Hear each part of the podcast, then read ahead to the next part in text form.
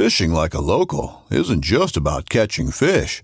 It's about connecting with the environment and the people who call it home. It's about hearing the stories and traditions that have been passed down for generations and sharing unforgettable moments with the people you meet along the way. Fishing like a local is having an experience that stays with you forever. And with Fishing Booker, you can experience it too, no matter where you are. Discover your next adventure on Fishing Booker. Knives, machetes, saws, and shears, multi tools, shovels, swords, axes, spears, hatchets, and tomahawks. If it cuts, snips, slices, or chops, Midway USA has it. Find great gift ideas in our huge selection of pocket knives and other everyday carry folding knives. Make a statement or create a family legacy with one of our top of the line hunting knives. We've got a great selection of manual and electric sharpeners too. For just about everything for the outdoors, check out midwayusa.com.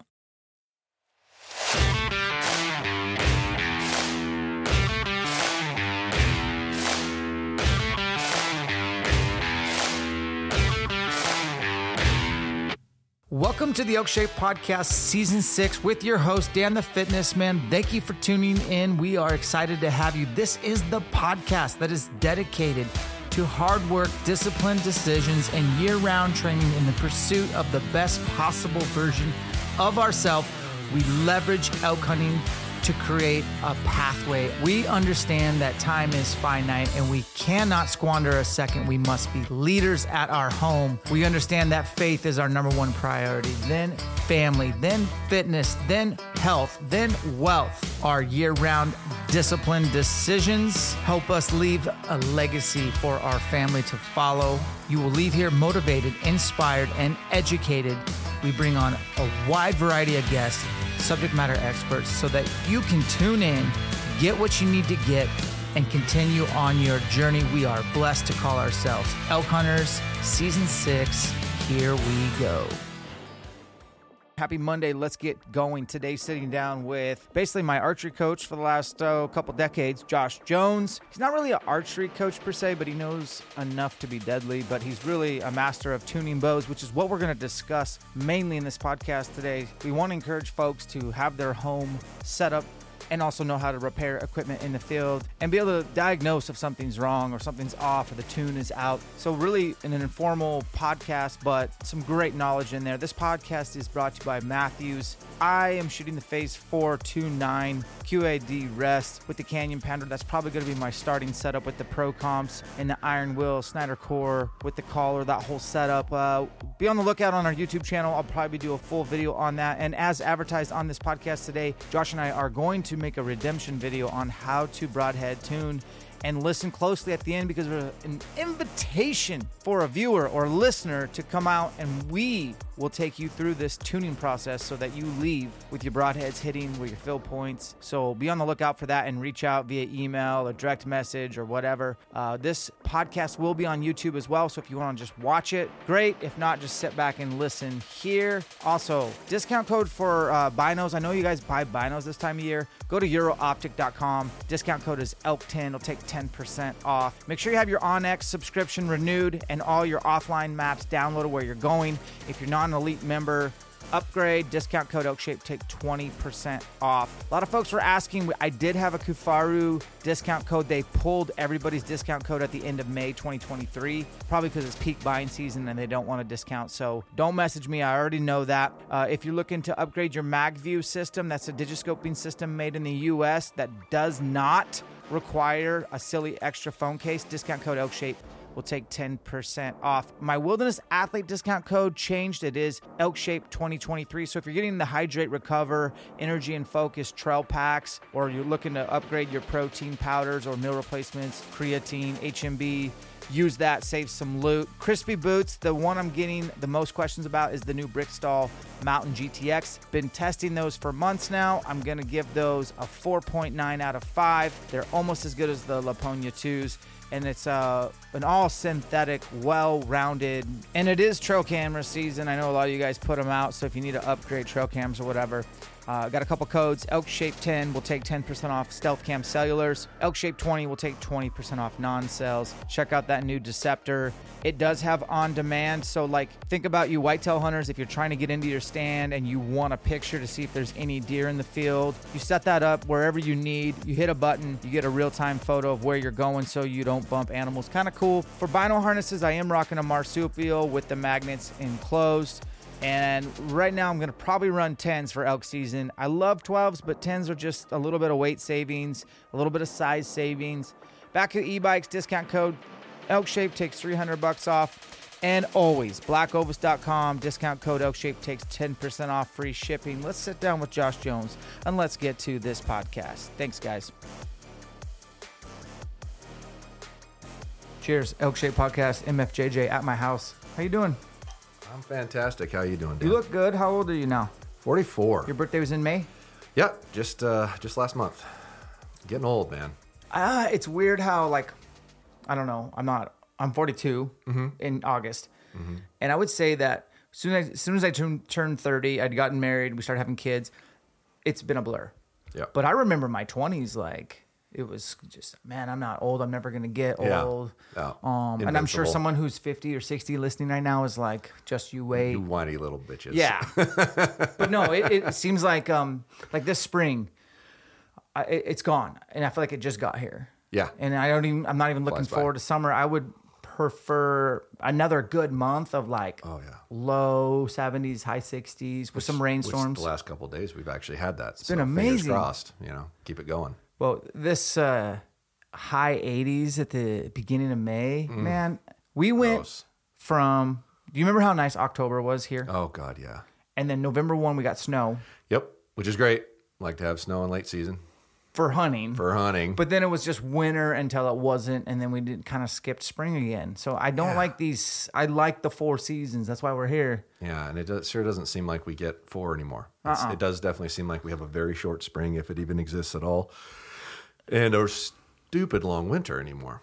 Or sometimes we get like good cold weather, and then it warms up for like a month, and then it gets cold again, which is kind of weird. So it like dissolves a good portion of the fall. I, I just our winters seem to be getting a lot longer, or at least it feels that way. Maybe maybe I'm wrong. I, I agree. And neither one of us. I ski a little for the kids. Yeah. I don't own a snowmobile.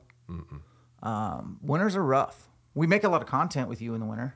Yeah, we got a lot of downtime, and we're standing around a shop and going, "What can we talk about?" But um, I did, uh, I do have tracks for one of my UTVs, and that's been fun. Oh, Yeah, that's been a good time. But I love that you have beat- multiple they UTVs. Beat the crap. Well, Let's talk about your playground for a second. And I wish I had visuals to support this, but like when you go to Spokane Valley Archery, and I'm going to call it post D Day.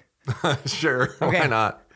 Well, it's when, it's when life started over for the better. there is like a legit fishing boat, like made for for like bow fishing. Yeah. With the lights. Yeah. And on a trailer. Yeah. There's a giant flatbed with all this cool stuff for your property development up north, like Yeah. water tanks and some 3D targets. This is all off memory just the other day. Yep, that's still there. Several e-bike entertainment options whether it's an actual e-bike or e-motorcycle like several there is a dirt bike in the back that's a wr450 that looks like a pretty good one Yeah, you want to buy it? if it had electric start. And then That's why I don't want it. if you uh, there's a couple there's a golf cart, there's uh the four wheelers, there's UTVs, um, there's a really big uh, camper, Yeah, fifth, wheel. Yeah. Um, what did I miss? Um, I think you covered all of it. There, oh, there's a four wheeler. Yeah, There's a four wheeler. There's an enclosed cargo trailer. There's a short four wheeler trailer. I need to sell that. Uh, there's a heavy duty short trailer that I use for hauling like feed Mm. or whatnot, which you, it's about the size of a four wheeler, but it's got one ton axles and you can really pull some weight on it. Put a metal deck on it. Yeah, I got a lot of toys. I like my toys. That's uh, definitely a hobby. Um, and then you go up the house. There's a slingshot. You know, that, those are fun. Um, my my Ram is still there. I need to sell it. I got to get that sold. But you I, haven't sold your Ram yet. no, I actually just oh, I have a dump trailer too and an excavator. So the dump trailer is like the best purchase. I am in the Right. market. My dad Yeah. brought one over, and I'm like, dude, dad, that I mean, it was so nice. I'm like, Mm-hmm. what are we talking? And he's like, 10k, and I was like, oh. but I'm in the market. You, dude, they work. They're Yeah. so nice. Like I've, I've just got to move a bunch of dirt around. So I'll, so your Ram is a 2500. it's 2500. It's a 13. It's a mega cab long bed with uh, fifth wheel setup and uh, camper package setup. It's got the strap downs, all that stuff, or anything you want to do with it. Um, but it was a conversion, so it's two frames welded together to make a long bed mega cab because you can't buy one of those. So it's got an eight foot bed and a mega cab. Motor's been rebuilt, transmission's been rebuilt. It's got a new turbo in it. It's tuned, and the tuning's now perfect. Everything about it's good, and it's 10 years old now, so it's time to move on to something else. What's the It only- mileage? It only has like 110,000 original miles. My motor had to get rebuilt because the uh, there's a, a grid plate heater in them, and there's a bolt on one side, and somehow the solenoid got stuck open, and it melted the bolt, and it went down to the motor. Melted the bolt. Bolted the bolt head off, and that bolt head went down into a cylinder. so we tore it apart, rebuilt it, put a small cam in it. That would I imagine a truck got towed when that happened. It was still running. Wow. Yeah, it was still running. It was making. I had that uh, trailer that you talked about. It's got all the stuff for my property on it. I was. I had that hooked on and was driving it to the property. When I pull, I made it to Sullivan and Sprague, the Harbor Freight right there, and like the last quarter mile before I got to there, I heard tack tack tack tack tack tack tack tack tack tack. So I pulled over, parked it, called my mechanic, had him listen to it. He's like, "Yeah, you need to go back and park it and disconnect it and bring it down to my shop. Like you're not." And I was able to drive it there, but yeah, there was a and it, and for a little while, it, like it stopped making the noise, and then it would start again. Well, it was the piece of metal bouncing around in the cylinder, and there's places where it would make noise and places where it oh wouldn't. So I had to redo that. Um, the transmissions and those things are garbage. So I was like, well, if I'm going to rebuild the motor, I'm going to replace the transmission and bulletproof. it. Could you grab an Allison and bring it into the? Possibly, but I had a, a shop in town that's really good with transmissions. Just make it bulletproof. Uh, Jake's transmission shit the bed on his Ram. Mm-hmm. And my favorite truck I've ever owned, still to this day, is a 13 Ram Mm-hmm. 2500. Wasn't a long bed because, like you just said, they don't exist. But don't dude, exist. you need a long bed and Yeah. a crew max. Couldn't uh, couldn't keep that truck out of the mechanics. And I do a lot of wrenching, but I'm sorry, man. The third front end in less than a year. Yeah, it's terrible. And then the two water pumps went out, and that was under warranty. Like that was a recall. And what else? I had a couple leaky pinions, and I will say though, I've never. We had a 33 foot camper trailer, and when that thing was behind the truck, I didn't even know it was there. Yeah. like that is truly the most raw torque I've ever had, and I had it tuned and all that, and Yeah. it was lifted. It looked good, but I sold it because I was tired of like breaking down. Yeah, I think the biggest issue with those, which I don't typically take that truck in the mountains, is the front end's so heavy that all your suspension gets jacked and your running gear gets jacked. 'cause it's not really designed to be bouncing around with that much weight in the front of the motor. Um, but yeah, I, I pulled a 14,000 pound fifth wheel with mine, and the only time you knew it was back there was when you started moving. That's Because it. it. It, took a little bit to get you moving, but Yeah. once you were moving, it was like you put your foot down and it just take off. And now you have a you have a you have a Chevy. You, you have a Yeah, GMC. I have a 2022 long bed uh, crew cab uh, Chevy. It's a Chevy. It's a Chevy. Uh, what do they call it? A high country. Yeah, the high country package. They had um, some dude, some rich dude in Montana that owned a construction company had bought it while he was waiting for his Ford. Mm. So he had it for six months. Put a six inch lift on it, thirty five inch 20, on twenty twos. Um, the in control airbags, motorized steps, all the stuff you'd want to add to it, right? Full leather, loaded, That's all so that. much thousands that you don't have to spend. Uh, I had the receipts for it. It was eleven thousand dollars Okay, that he'd put yep. into that truck that he bought for eighty seven, Yep. um, and they sold it to me for eighty two I bought a Tundra with brand, five thousand miles on it. brand new off the lot in 15. Mm-hmm. Mm-hmm. It's And funny. I had bought one a little before that, but I bought and I wrote a check because it was a business. I was buying it for my business. Mm-hmm. And I kind of felt like a baller. Right. That thing was like 45 out the door only 8 years ago. Yeah, What's a brand new Tundras are now like 70k. yeah, which is so dumb. What happened to the truck prices? Um, I think it's the American dollar versus the Japanese money more than anything. But um, it was there were shortages and lots of them. Yeah, it's, it's still red. Uh, there were shortages and lots of them, and when that happened, the used market went up, and then coincidingly, the new market went up again to try to offset the Yeah, price of a used vehicle because people were paying new price for used vehicles. Yeah. It's like, well, if they're willing to pay a new price for a used vehicle, we should probably raise the price of a new vehicle. And here we are. Now, granted, they're putting more electronics and more features and more crap in a truck, but it's not double. And yeah, I don't know. But our money's worth about 20 So I'll be holding on to the less, vehicles that I have right now, which is probably smart. but it, it hurts because I really wanted to. Um, I, I I don't know. I wanted to get an incognito vehicle Mm-hmm. for hunting because I have a YouTube channel like you, and people have seen Yeah. all my vehicles and on Instagram, and I I mean, I understand, Mm-hmm. but like literally, I'm gonna give you an example. Yes, two days ago, I made a story after I hung Mm-hmm. out with you. I went and scouted, and it was about a two-hour drive. Right. And it was a spot I had found many years ago, and it's public. And honestly, when it comes to deer hunting, I'd, and I'll say this publicly, I'd rather hunt privately. Sure. I'd rather hunt private property.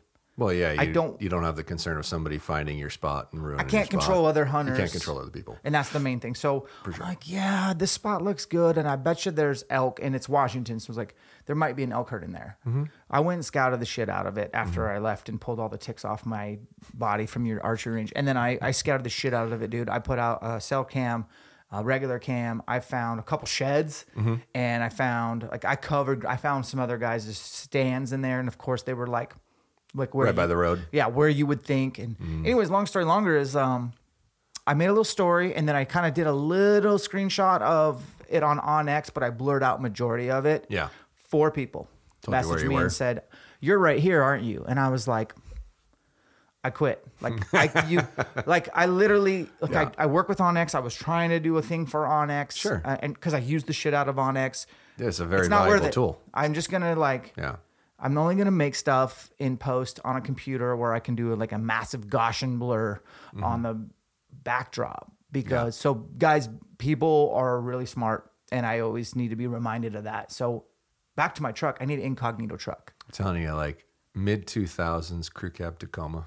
Yeah, Go anywhere, do Yep. anything with Yep. it. You can lock lock your stuff inside the car without any kind of issue, as much gear as you need.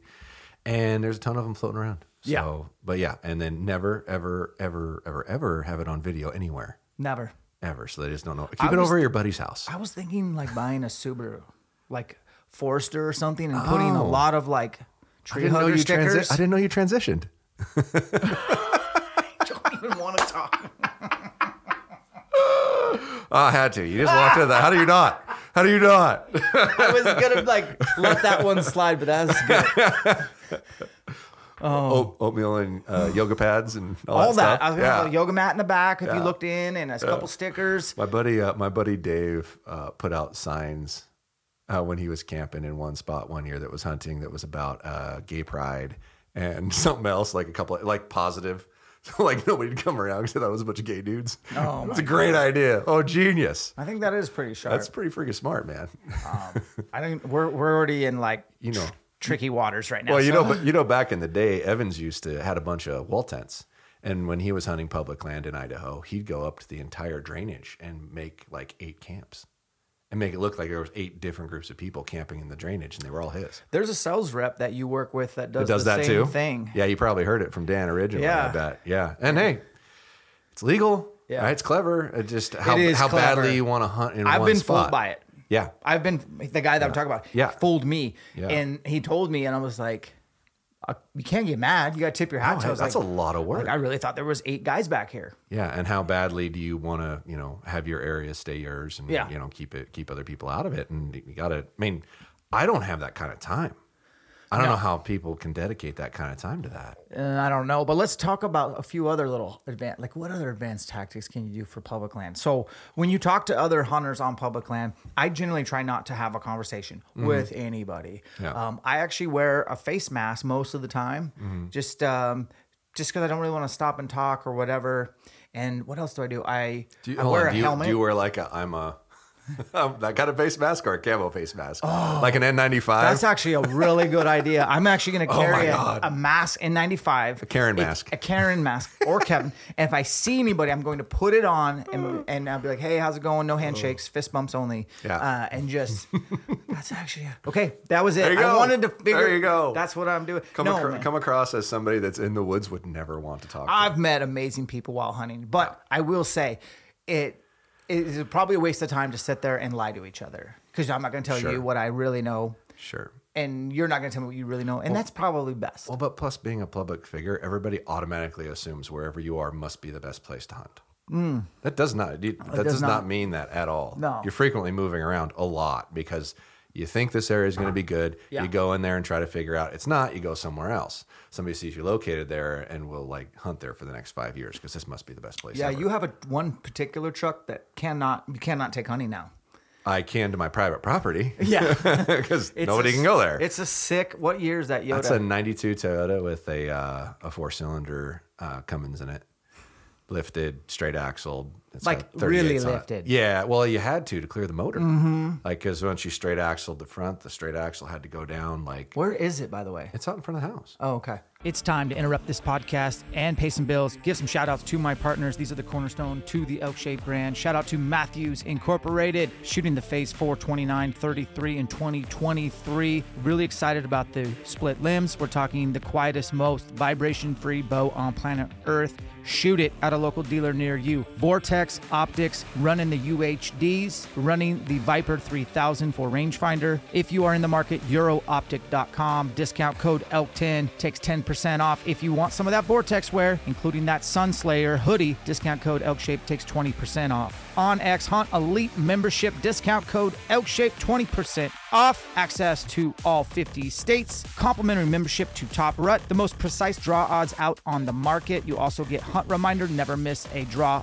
deadline. And it's the most robust platform proven in the backcountry for accuracy. Pnuma Outdoors, that is the hunting clothing I wear in the backcountry. Discount code ELKShape20 will take 20% off. Kifaru coming out with the new backpacks in 2023, the new Bino harness. Check it out at kifaru.net. Their website has been updated. Best backpacks, best frames on planet Earth. MagView, discount code ELKShape 10% off. Digiscoping made easy, made in America, lifetime warranty. Wilderness Athlete, new discount code 20% off ElkShape 2023. Enter that. Check out the ElkShape packages. Links are in the show notes. You can see the ElkShape stack that I take year round, as well as my September stack, and including the Mrs. ElkShape stack. Buck knives made in the USA. They're my neighbor 20 minutes down the road since 1902. Two different style of knives for the backcountry this year. Check out the PakLite series. There's four different offerings there if you want to save weight. Or check out the new Alpha Scout or the Alpha Hunter. Both will be in my kill kit in 2023. Crispi Hunting Briksdal's Mountain GTX. That is my new favorite boot. Been testing it for the last six weeks, putting it through its paces. This is an awesome boot. It's got a flex rating of three, and it's very universal, well rounded, all mountain, all types of hunting. Check it out. You can order online, and if it's not the right fit, you can send it back for the right size. Crispi is made in Italy. Stealth Cam, non cellular, and cell. They have a new cellular coming out. Actually, I have my hands on it. It's got on demand, so if you want to get a picture anytime you want, you can press a button. They also have the regular 4Ks, which I'm a huge fan of leaving trail cameras out year round, especially on elk wallows. Discount code ELKSHAPE20 will take 20% off on non cell, and ELKSHAPE10 will take 10% off cellular. Marsupial, get the enclosed bino harness with magnets. Never have brush debris in your bino harness. And check out the new hip quiver as well. That's just out, as well as their bow case, rifle case. I rock them all. Bakcou e bikes, discount code ELKSHAPE $300 off. If you're in the market, use where legal. They are stealth mode. And always Black Ovis, 10% off any purchase. Discount code ELKSHAPE plus free shipping, and it's fast. Last but not least, we have Sheep Feet, Fatty, Alien Gear, Crossover Symmetry, Canvas Cutter discount codes in the show notes. Back to the podcast. Yeah, it's uh, it's got an, an electrical draw on it somewhere that's like something's not turning off. Oh. So if I don't leave it hooked onto a trickle, it'll in four days the batteries will be dead. That's not good. Yeah, and I forgot to do it once, and it crushed. Who did the rap on that? Uh, the place in um, between Post Falls and Coeur d'Alene. Yeah. they do like most of them in the country. I guess they have like a massive. They did my company. truck. Yeah, they do a great job. Which, by the way, oh, I don't want to say I did pull off majority of the decals on my truck. which is probably smart. Yeah. I mean, your I mean, your your truck stands out, which is you know I don't. I've thought about doing that, but at the same time, I don't want to do that.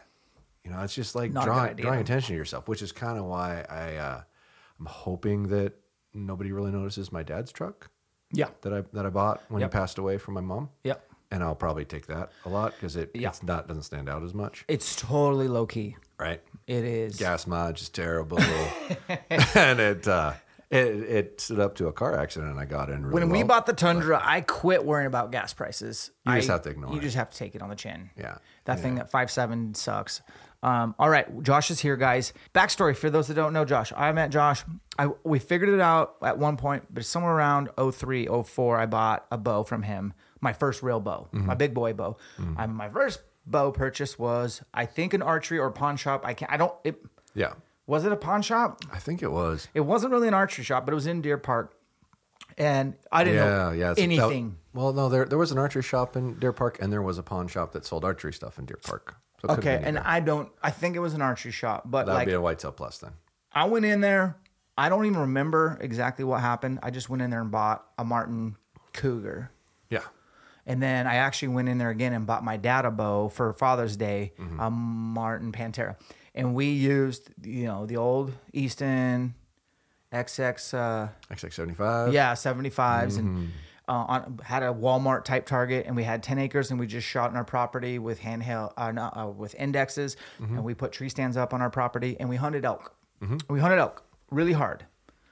And I remember, you know, there was a couple things that influenced me, but it was magazines that were I, like the Hoyt marketing really got me, and I was like, I, Mid 2000s, their I really want to buy good. a Hoyt. Well, It worked, and I went. Yeah. I did research, and I figured out there was an archery shop, like a legit one. So I went to yours, and Mm-hmm. I bought one from you, and the rest is history. I was in the hunting industry probably like in 06, really like kind of cemented in. Got an article, a column in Bowhunter. Um, that's not a big deal, by the way, but like that's it was to me. It was an honor. Back then, that was a pretty big deal. I was a didn't big deal hardly to know me. anybody that did. And so I would come in and I was a little pretentious in the fact that I would not let any of your slappies touch my stuff mm-hmm. from the word go. I was like, I will only deal with Josh. Well, he's with the customer. I will wait until he's done. It could be a while. I was like, I don't care. And that's kind of how, how our relationship started. I I recognized immediately this guy's a freaking wizard, mm-hmm. and it went from there. Now, when did I finally get you to come on screen to, to do YouTube? I know it took years of prying. I, you know, I actually went back and tried to look and figure it out. Like, how long have I actually shown up on your channel? It's been more than seven years, I'm pretty Okay. sure. Somewhere in that vicinity when I first started being willing, maybe six, seven, something like that. And how many years did it take of prying? Oh, like a decade. Like Yeah. I, I was like, Dan, I don't have time. And the the reality of it was, I didn't think it would help anybody No. because I didn't, I didn't see it. You know, I didn't see how. I only knew my own area, mm-hmm, right? Mm-hmm. And I and there was a lot of knowledge in my area, and largely because I'd been there for a long time and tried to educate people and taught people in the area. And I'm sure there were some other people as well that contributed to that, but I mm-hmm. mean, I was the most consistent, longest tenured thing in the area, so I have to kind of take a little bit of credit for it. But um, I didn't see how making a YouTube video was going to help anybody. Honestly, Yeah, I just I just didn't, and, And I, was didn't like, have I a compelling argument. and I was like, I don't have the time, man. I'm like, Yeah. what, am, what am I doing? And I actually, I'll to be completely honest, I did it to shut you up because you wouldn't leave me alone. I was like, Dan, I like you. It's fun. It's a good time. This is a waste of my time. So I picked my least needed time in a week. Yep, I remember. Wednesday at 8 a.m. Between 8 a.m. and 9 a.m. That's what you, you get. gave me an hour, and then somehow I got you to do it again. Like I got to Yeah. do it a regular schedule. well, I, when you did your first camp was when I became convinced it was actually valuable. yeah, before that because I hadn't had a, a lot of interaction with people out of the area. Right. And everybody on that camp was not from here. There was like one guy from here. that was the furthest reaching camp we've ever done. That was a very large eye opener for me Mm-hmm. at the lack of knowledge and information available to a lot of different people. Now, granted, I'm sure there's there's probably areas that have a lot of good information, a lot of good knowledge, and maybe they don't show up to something like that. But there is way more that don't than do. I, And- I, and my can I can attest. Yeah, my response has been that by far. I've now visited double digit archery shops in the country doing Mm-hmm. the camps. Um, there's something special you got going on at Spokane Valley Archery. Uh, I hadn't been there in a months, and I went out and shot just the other day. I was like, God dang, this is like a stroke of gratitude hit me. I was like, this is the coolest little archery shop in the world because it's not like in town, but it's not Mm-hmm. far, and it has this how many acres 3D course. Uh, the whole facility is on 13 acres, and the archery range is probably on the 3D course is probably on nine of it, or Yeah. eight, eight or nine of it. and it's so good. It's so good. It's going to be a lot better. Well, I'm excited for that, and I'm also excited for that. I um, get to write you a check for a lot of money to get my first standing full real size up target. Rinehart. I could buy one cheaper at a Attack used, but like it's a hassle. It's a gamble. I was like, thank you for. I, I don't want to throw under the bus, but I might have gotten a better price by buying it through you or from you. We'll just leave it at that. But I'm excited to have that. Yeah. Um, and with you upgrading the targets, and all the targets are in really good shape right now. I just shot the course. There wasn't any, like even the moose, the iconic moose shot. We need to replace the core soon, but it's still Every uh, every target on that course has a core coming too. Cool. So I'm not getting rid of any of the targets, and I'm doubling up again. Speaking of So there'll be core replacements, two I got a shots, giant doubles. box. Um, Smooth On Mm-hmm. is a company that does like repair kits for 3D archery. Oh, is that the one that you used for that? I Yeah. saw I saw that little uh, I did it core video wrong. you did. We did it wrong. Yeah, I made it so dense that I shot my first arrows into it and I couldn't get them out. I totally forgot I was going to show up with a replacement core for your because I have a bunch of them at the shop, and I was like, dude, these are cheap. What are you doing? I, I okay. So, anyways, Yeah. I talked to the guys. You really gotta do it like if you do it out when it's really hot, Mm-hmm. it'll expand way more. If you do it cool in a basement, it'll get very dense. I did the latter. cool in the basement. Anyways, I don't have a bunch of targets to replace, and I have a giant box of that stuff. Mm-hmm. You should take that from me and use it. It is awesome, and it's um visually like that reel got 130,000 views in a couple days. I ne- I Yeah. I almost didn't even put it as a reel. yeah. Um, so the visuals of mixing the stuff, oh right? yeah, the no, I, instructions. I saw. I watched it. It was really cool. so I have a neat. big box. Like I stared at it. I was take, like, ooh, take that off my hands, Okay. and if you need to replace anything, and do it outside. Actually, when it's hot. When it's hot. Yeah. yeah, yeah. You're supposed to do it in a warm environment. From My what I understand. But it's great stuff, and it's Well, a good. how, how about I give you a replacement core for the one you jacked up? yeah, I, I love that. How's that? then I can cut out and get my uh, expensive uh, Iron Will components out of the middle of it. Oh, did you lose parts? Oh, yeah. Oh no. Oh jeez. I want to talk to Josh about tuning. You guys are all watching and listening because most of you should know Josh. We've basically done stuff together for a long time and we've been friends forever. And uh, I will say this Josh has always had my back. He's the kind of guy, I'm not going to make you cry on this one, but I do want to say publicly thank you.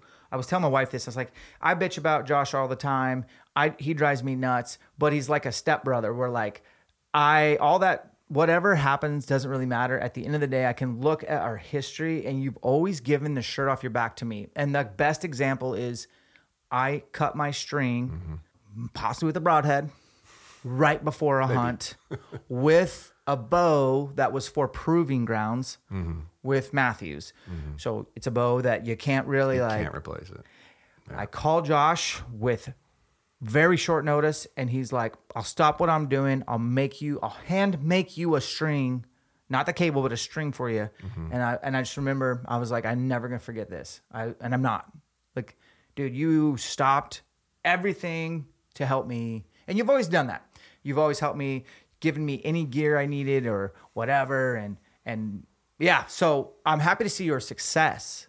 You've killed it in the last three years. I would say Actually, I think it's only been two. two. Okay, It's been two. Talk about that growth because it is humbling, and I Mm-hmm. know you don't probably want to talk about it, but it is inspiring. And maybe look back now, kind of like, wow, here's a couple of clues that led to this. Mm-hmm. Here's some decisions I made that turned out to be pretty good. And if you're willing, maybe here's a couple decisions I made that were dumb. To, I mean, you're killing it. Well, um, I guess I'd start by, you know, I watched a few YouTube videos before we started doing this. I think the first three years, I refused to watch one. If you remember, you need you need to go watch this one. It was really good. I was like, I'm not watching it, Dan. Yeah. You need to comment. I'm not reading it. I don't care. I'm not looking at it. Yep. This is this is this is. do This remember. is not important. I don't care. Yeah, there was there was what? Could you please please please just comment back on this one? It's like no. I told you I'm not looking at it. I'm not doing it. I don't want any involvement in it. If it helps, great. I want nothing to do with it. I hate social media. I wanted so much not to do it, and I think the reality of it coming off as authentic and real as it is is because I don't want to do it. I feel like I have to because I don't think it's a lot of it's not being done right, and that's where my my own channel came to be as far as looking at products because obviously you you have products you can talk about and products you can't, and I can talk about whatever I want because I have zero sponsorships and will not take money from anybody. Period. They might send me stuff to test or play with or give away. That's Yeah. fine. But there's no That- obligation when yeah, they do that. and I'll forewarn them like you might not like what I have to say True. and we might not do, be friends after this, and that's fine. But I'm just going to be honest, and that's the And reality that builds trust with the audience. It builds trust, and I've had a couple of people like waffle over it, and I'm like, look, understand. I'm never going to say everything's fantastic because that's what's wrong with everything that's out there. Mm-hmm. Every bit of good that you see, every bit of review that you see, least now maybe they're a little different, but Right. before it was all this is the best bow I have ever shot in my entire life. And then a week later, this is the best bow I have ever shot in my entire life. It's like, well, hold on a second. That's bullshit. Yeah. That's not true. So it's like how how can I like show this and not get in trouble? Because I mean, I'm I sell all these companies, right? Yeah. If I start talking shit, they might go, "We don't want to sell to you anymore." Yeah. There's consequences. There's real world consequences that can't exist. I just hope that my account's large enough that they'll be like, uh, "Yeah, maybe the next review will be good." That's a that good kind of spot to be. It's it, it is like there's taking my business away is a pretty damning thing for them. So that was a calculated risk, really. It, it was, um, but I, I went, I can't do this and not be honest. Like, True. there's no way I can't. So I went, okay, well, we can measure things. We can test things in the environment they're supposed to be tested in, but we're not going to test things in a manner in which is unusable. Mm. Right. So we, we shot at the speeds that the shot at the weights and measurements that they say they are. Yeah. To get the speeds that they get, but we used an actual functional arrow rest and an actual string loop, which they don't, Mm-hmm. um, to ensure that what we're getting is something that you can get at home. Like what I'm testing, Yeah. you can achieve. and they call that IBO speed. Uh, yeah, I think it's called IBO anymore. I'd have why to do they? look. Why the? Why excuse my language. Why the effery? Why don't they like? Why the fuckery? Because Yeah. they think the faster bow is going to sell more than the slower bow. And when you make a bow last year that shot this, and then the bow you come out with next year is slower, their sales go down. yeah. Because one, you can't sell the guy who's chasing speed another bow if the next bow's slower. True. And for a long time, speed really drove this injury, in- industry. I think you're going to see that go away completely. I don't think you're going to see a whole bunch of, we have the fastest bow on the planet, blah, blah, blah. Because, well, one, they can't really achieve much faster than they've already got without really changing how a bow looks or functions. Does It- it- still kind of have the? Who had, makes arguably out of the main brand man, manufacturers? so don't include APA, Uh, I don't even know who that is. So no. Cana- Canadian company. Okay. Who makes the fastest bow? Like straight up. Um, probably PSE Yeah. right now, if you had to actually measure it. But who also makes the hardest pulling bow? PSE, because speed and difficulty of cycle Mm-hmm. directly correlate.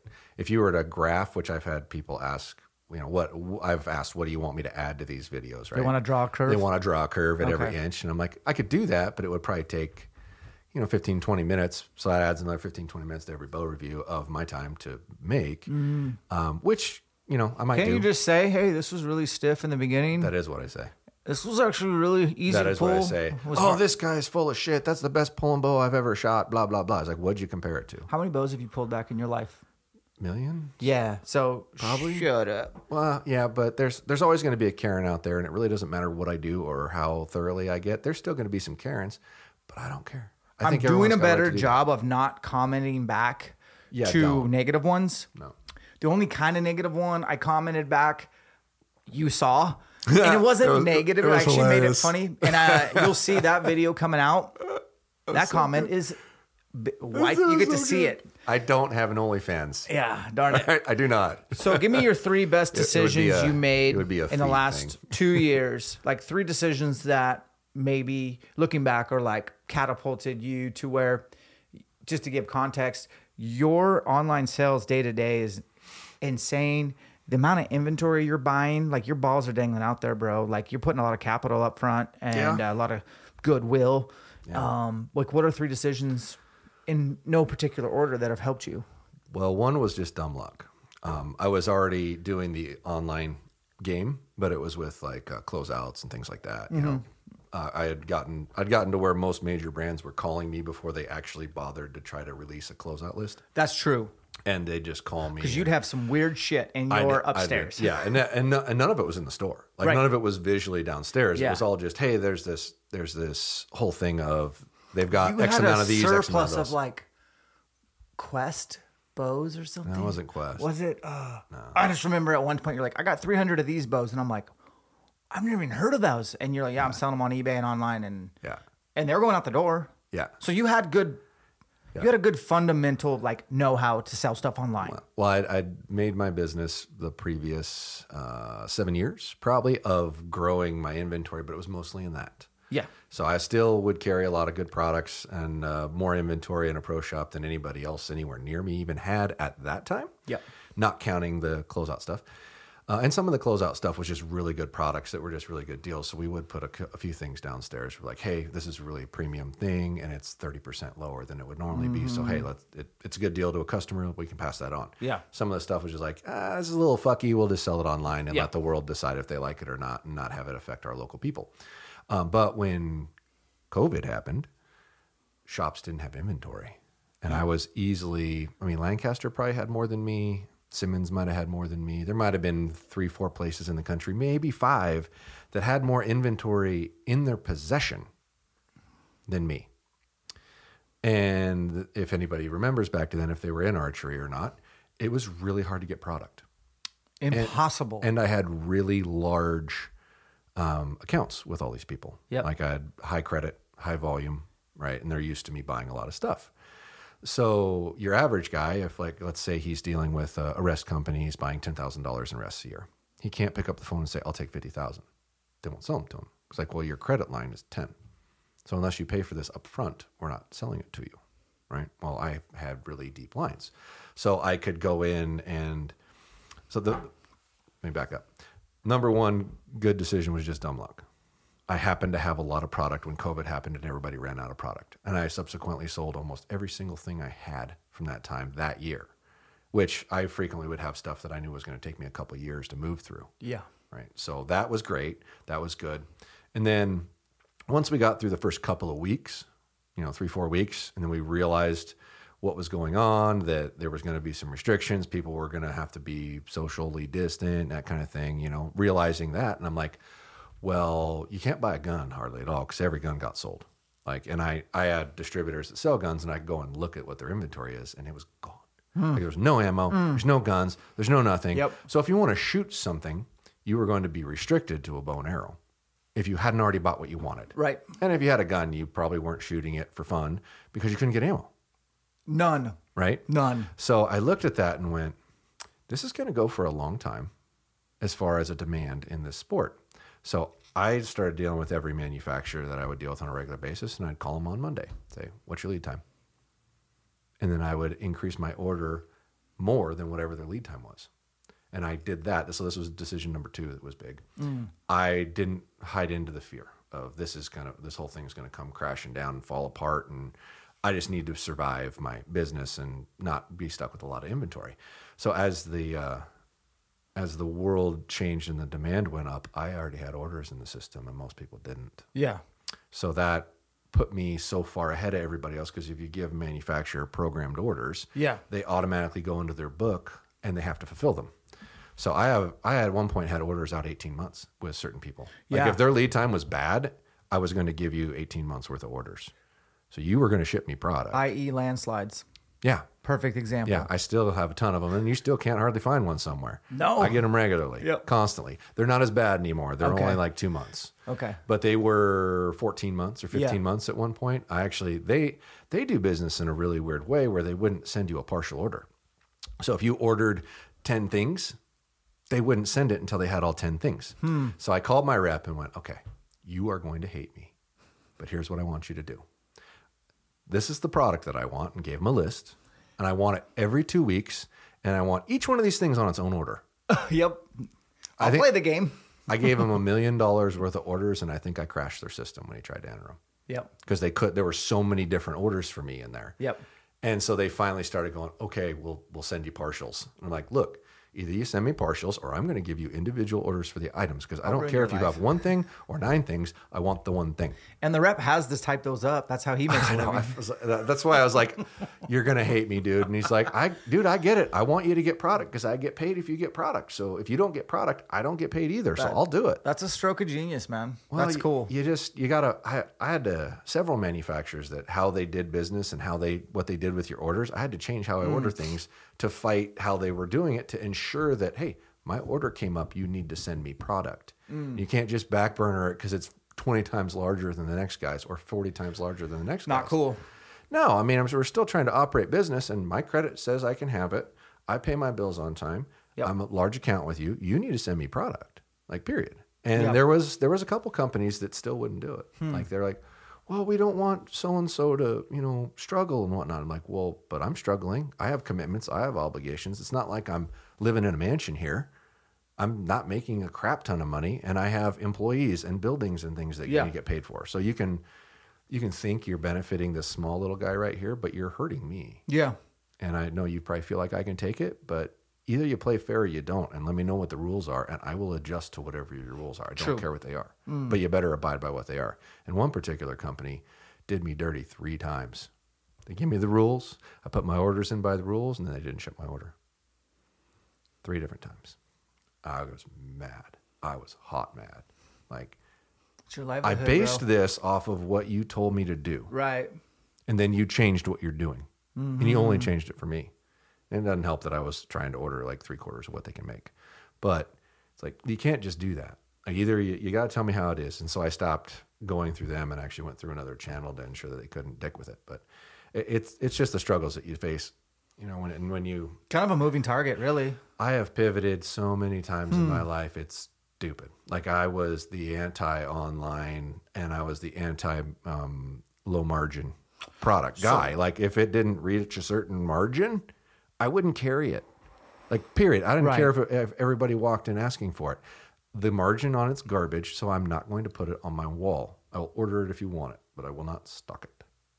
And I've gone That from that sense. to I don't care what the margin is. I'll carry everything. That's good. Yeah. So you said luck slash timing. luck slash timing. You Se- said good- second one was being more clever than everybody else. Good purchasing practices. Good practices. purchasing practices. Sure. which, which I will. I've already told you that before. I think you're really good at buying. Yeah. Um, that you have to be. Lastly, third one. After years of fine print contracts and getting ripped off by overpriced wireless providers, if we've learned anything, it's that there's always a catch. So when I heard that Mint Mobile wireless plans are $15 a month when you purchase a three month plan, I thought, what's the catch? But after talking to them, it all made sense. There isn't one. Mint Mobile's secret sauce is that they sell wireless service online. They cut out the cost of retail stores and pass those sweet savings directly to you. To get this new customer offer and your new 3-month unlimited wireless plan for just 15 bucks a month, go to mintmobile.com/waypoint. That's mintmobile.com/waypoint. Cut your wireless bill to 15 bucks a month at mintmobile.com/waypoint. Additional taxes, fees, and restrictions apply. See Mint Mobile for details. Midway USA brand product designers have one straightforward goal develop high quality, technically sound products and deliver them to customers at reasonable prices. If you are immersed in the shooting sports industry and pay close attention to every single detail, you know our products are built right and stand up to everyday use. Who has shooting mats and range bag systems to hunting clothing and just about everything for the outdoors? Log on and shop 24 7 with super fast shipping. MidwayUSA.com. Oh God. Um, Early to bed, early to rise, work all day, advertise, marketing. Your marketing stepped up quite a bit. as yeah, well. yeah, I'll give you that. Uh, Well, and I, I, I've always had the work ethic too, but it's been like kicked up in here. I think I've, I've probably averaged seventy to eighty hours a week since beginning COVID stuff. Yeah. and I just haven't stopped because it's just been continually going. But yeah, um, the one of the greatest things I probably did was start my channel. Yeah. It did. I, I couldn't believe how much that directly related back to my website sales, but it's a large portion of it, and it is very smart to do. Yeah. It really, especially if you can get some traction. If you can get some traction to where the uh, the algorithm shows your stuff Yeah. more, you're just you're getting your exposure out to more people. I don't know if a, a local guy will benefit as much, but I think YouTube even pays attention to the local people I around think the it local does. person because everybody sees my stuff. You're one banger away from blowing up your channel.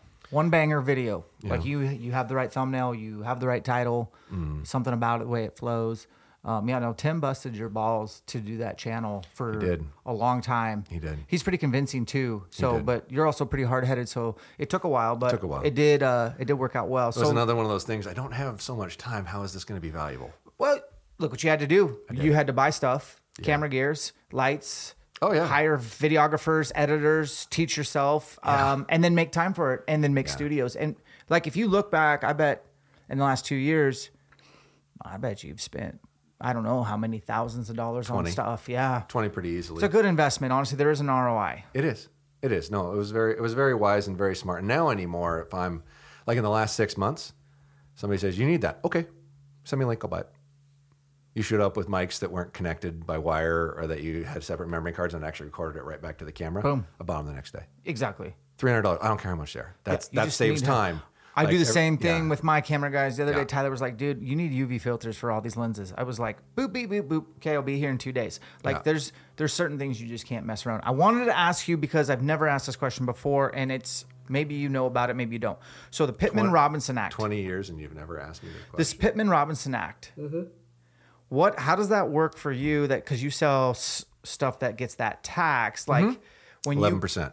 it's a lot. Like, does your mom does your mom does the books? The manufacturer pays it. okay, so how does that work?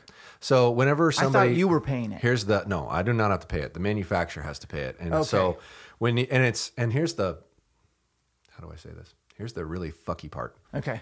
It's on stuff made in the states, but not made in the states. It's not. Yeah. That's that, which is why so much of this stuff gets imported, is because it saves eleven percent to have it made somewhere else and have it transferred in here. Uh, at least that's the way it used to be. I don't know if they changed Okay. that, but regardless, anybody who manufactures an archery product pays an eleven percent excise tax to the government because they made an archery product. That goes into a fund to fund public facilities and ranges, right? So there's a. If you ever go to uh, an archery range that just looks stellar and it's free or something like that, that's where that money came from Gotcha. right? Its its intent or its purpose is to grow archeries, uh, places to do archery. Uh, I want to say it's in Grangeville or somewhere around there. There's a really nice facility down there, and it's all money from that. Like nobody built it; somebody got grant money for it. But that's where those dollars go, and there's a ton of it. Like if you want to try to start an archery range or something, find, research that because there is free money for that purpose, and that's where that free money comes from. It comes from eleven percent excise tax. manufacturer's paying Yep, it. manufacturer pays it. I don't pay it. I always thought you they were col- you're the tax collector. I thought, but okay, that, Uh, sales tax. yeah, I, obviously. But I thought maybe you're collecting for the federal as well. All right, that answers that. Okay, uh, I wanted to do this thing, guys, where we asked Josh to dumb it down. Now we might get in the weeds, but I promise to police this towards after we check this box of I got a new bow. Mm-hmm. I want to get it tuned. Can you dumb it down step by step of what you need to do? Are we talking build or just the tune process? Well, you know, let's start with the tune process. Let's assume there's a rest installed semi correctly to manufacturer spec. Let's assume there's some decent strings on there. Are we And assuming the bow's uh, wheeling tuned already and timed? I don't think you can assume that. Okay. All right. So let's say the bow's built. It's got like good quality strings on it because if you don't put good quality strings on it, you're just going to redo this over and over and over. So it's kind of a waste of time. And that is like the most important thing. I do not want you to skip over that, guys. I have literally witnessed this. Like one thing Nick Fisher did teach me, I'd never measured the to the thousands of serving on your string. Yeah, serving diameter. And uh, he showed me a certain manufacturer that I had on my bow, and it was like, don't smile. You know what I'm talking. It was like 119, and he was telling me his sweet spot for him was like 108, 108 to 109, and 109. Dan Evans is 109, and Mm-hmm. I'm like, I got to reserve this string. So, anyways, like, yeah, su- super important. And now remember, there was a few years there. I'm not gonna say what bow it was, but people will be able to figure it out. But that was out of tune after every month. I'd bring it in and be like, Josh, Mm-hmm. my bow's out of tune. Strings matter, Strings are probably the most important thing you can put on your bow, which is why I emphasize it so much. and you rock gas. Uh, gas has been really good to us. They uh, they fulfill orders really fast, really You well. won an we, award. We actually stopped. Uh, well, we were a, a top ten dealer or something like that the first year, and we didn't start till April. Sick man. We're number one dealer in the country right now for gas. Boom. That's Yeah, cool. um, they make good product. Uh, the, that's not to say they're the only one that does. There's a, there's some really good stuff out there. Yeah. it's more um, the materials they're using, and if it gets a good stretch on it before it gets served, which is what I always used to do when I built them. I'd put them in a jig and leave them in there under stress for a long period of time, which you can do on a small scale, but it's kind of hard to do on a large scale. Um, but most of them know which fiber materials give and which and which ones don't, and most of them are paying attention to that when they build it. So if you build it with the right material, you got a really good likelihood of it not stretching. Because if it stretches and it's noticeable right away, they're going to get a phone call. Yeah. And they got to rebuild a set of strings and send the guy a new set of strings, right? That costs them money. So it's to their detriment. It's, Yeah. it's beneficial to make a product that doesn't stretch because it's most notable and anybody's aware of it anymore. But Yeah. regardless, like I said, there's a lot of good companies out there. Put good strings on your bow. Don't like, I'd rather spend that $150 or whatever you're paying for them on that than a nicer sight or a nicer rest because the cheaper rest probably isn't going to move. The cheaper sight's probably not going to move. I guarantee you, cheaper strings are going to move. Fact. You can't have crap move and have it keep functioning. So, assume we have good strings on there. You set your, your ideally, I- don't think this is super critical, but people will get geeky about it. Measure your axle to axle and your brace height and shorten or lengthen the strings and cables till those match. Right. Start there. Match the specs. Match the specs of the manufacturer. Gotcha. One, it's always good to be able to go back and check it. Yeah. Because if they're both stretching equally, your timing will still look right, but it's actually getting longer and it is changing some things. So that's a good starting point. And then once you get the axle to axle and, bra- and brace height measurement correct, then you want to check timing and orientate, shorten or lengthen, which you should always shorten, not lengthen, because these things are going to get longer. They're not going to get shorter. Yeah. So if you end up a tit shorter, you're better off because it is going to give a little bit at some point. It just hopefully gives equally. Mm-hmm. So set your timing at that point, right? And then check your wheel lean. If you, depending on what bow you have, you may not check your wheel lean until you try to tune the bow. If you skip that step, have your arrow rest 13 16ths and have your right spine arrow and shoot it through paper and you get a hole, your wheel lean's probably good. So when we pick the arrow, the main thing to pick, regardless of all the options out there, is to get a properly spined arrow Oh, 100%. and not underspined. Underspine's the dangerous thing. Okay. Overspined is kind of safe. Like if you're on the verge or the edge, according to a chart of what you should use, probably go stiffer, Okay. just to be safe. Yeah. And then if you look at that stiffer arrow and go, oh, it's too heavy, then maybe look at a different brand or a different product and get the GPI that you're looking for at an appropriate spine. But almost everybody in general nationally is probably shooting too weak of an arrow. If you have a stiff enough arrow, it'll always perform. A weak arrow will not. Now, ideally, you want the optimum spine because you're getting the most efficiency for velocity for energy. If you overspine an arrow and it weighs more, you're losing velocity. You're getting a titch of energy, but you're losing velocity. And your energy is based off of spine. It's not really based off of physical weight. It's based off of the appropriate flex or energy transfer based off of stiffness. It, taking into account how much front weight you have, how much vane weight you have, those all matter. But getting the right spine arrow is super important. If you're on the edge, don't go weaker, go stiffer. It's always going to work better. You'll never find somebody who went a little stiffer and goes, "This just doesn't work as good." That doesn't happen. I've heard maybe a little bit of like right hand shooters having a too stiff arrow go slightly left a little bit or something. If it's but how like- hard is it? if it's to like way too stiff, how hard is it to not make it stiff though? You can manipulate things, right? add a little tip weight. yeah, there you go. Uh, what it's harder to make a weak arrow stiffer. Hundred Like really hard. It's way easier to make a stiff arrow weaker. hundred percent. Now you got all this stuff. You've maybe you haven't checked wheeling yet, but you definitely have in time. You have a rest set up proper. Mm-hmm. You have your center shot, which is basically a ninety degree angle, Mm-hmm. right, where the arrow is coming out true. Most most bows. ish. Most bows. If you have equal and opposite eccentrics, so the wheel above and the wheel below and the cable track above and the cable track below are exactly the same, then yes, it will be level. If they're not the same, Yeah. it might not be level. You might, because when you draw that back, the nock end based Yeah. off of the orientation may change. And where it is back here is what matters, just like wheel lean. When you draw the bow back, where the wheels are pointed at each other at draw is what matters on how it's going to tune, not at rest. Right. But everybody's checking those at rest. That's kind of important. But so you can skip the wheel lean step and run it through paper and see if you get a good hole to start. If you don't get a good hole, don't move your arrow rest. You need to start manipulating your wheeling based off of the hole you get. If you get a point right tear, you need to move your cams to the right if you're a right-handed person. If you get a point left tear, you need to move them towards the left. So whichever way your point is, is the way you move the cams to try to manipulate that out. And I will have minimum four part video series on walking you through how much you move it and how much it changes a tear for this type of bow, that mm-hmm. type of bow, mm-hmm. for wheeling and how much shim is. And I'm doing a, a series of shimming and which shims change how much. So if you've got a you know a, a laser alignment, if you're using a Spot Hogg laser tool and you're pointing at your cam and you see it moving this far over, how much of a change is it going to take to hopefully get you pointed at the cam? So you don't have to sit there and do it like three times.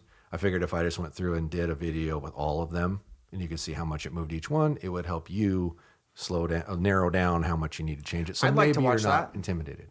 Do the same thing with Hoyt. Do the same thing with PSE. Just did the one with Bowtech, but Bowtech's cheating because it's easy. Yeah. Yeah. So yeah, that's those will all come out in the next.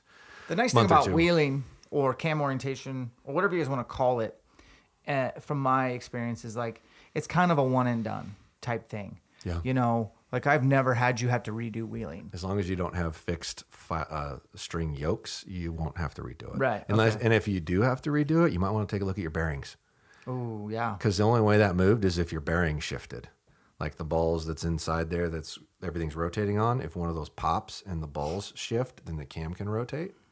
But if you don't have a movable cable guard and that hasn't changed out, there's no way your left to right changed. Okay. Unless you went from not torquing the bow to torquing the piss out of the bow. Mm. That's possible.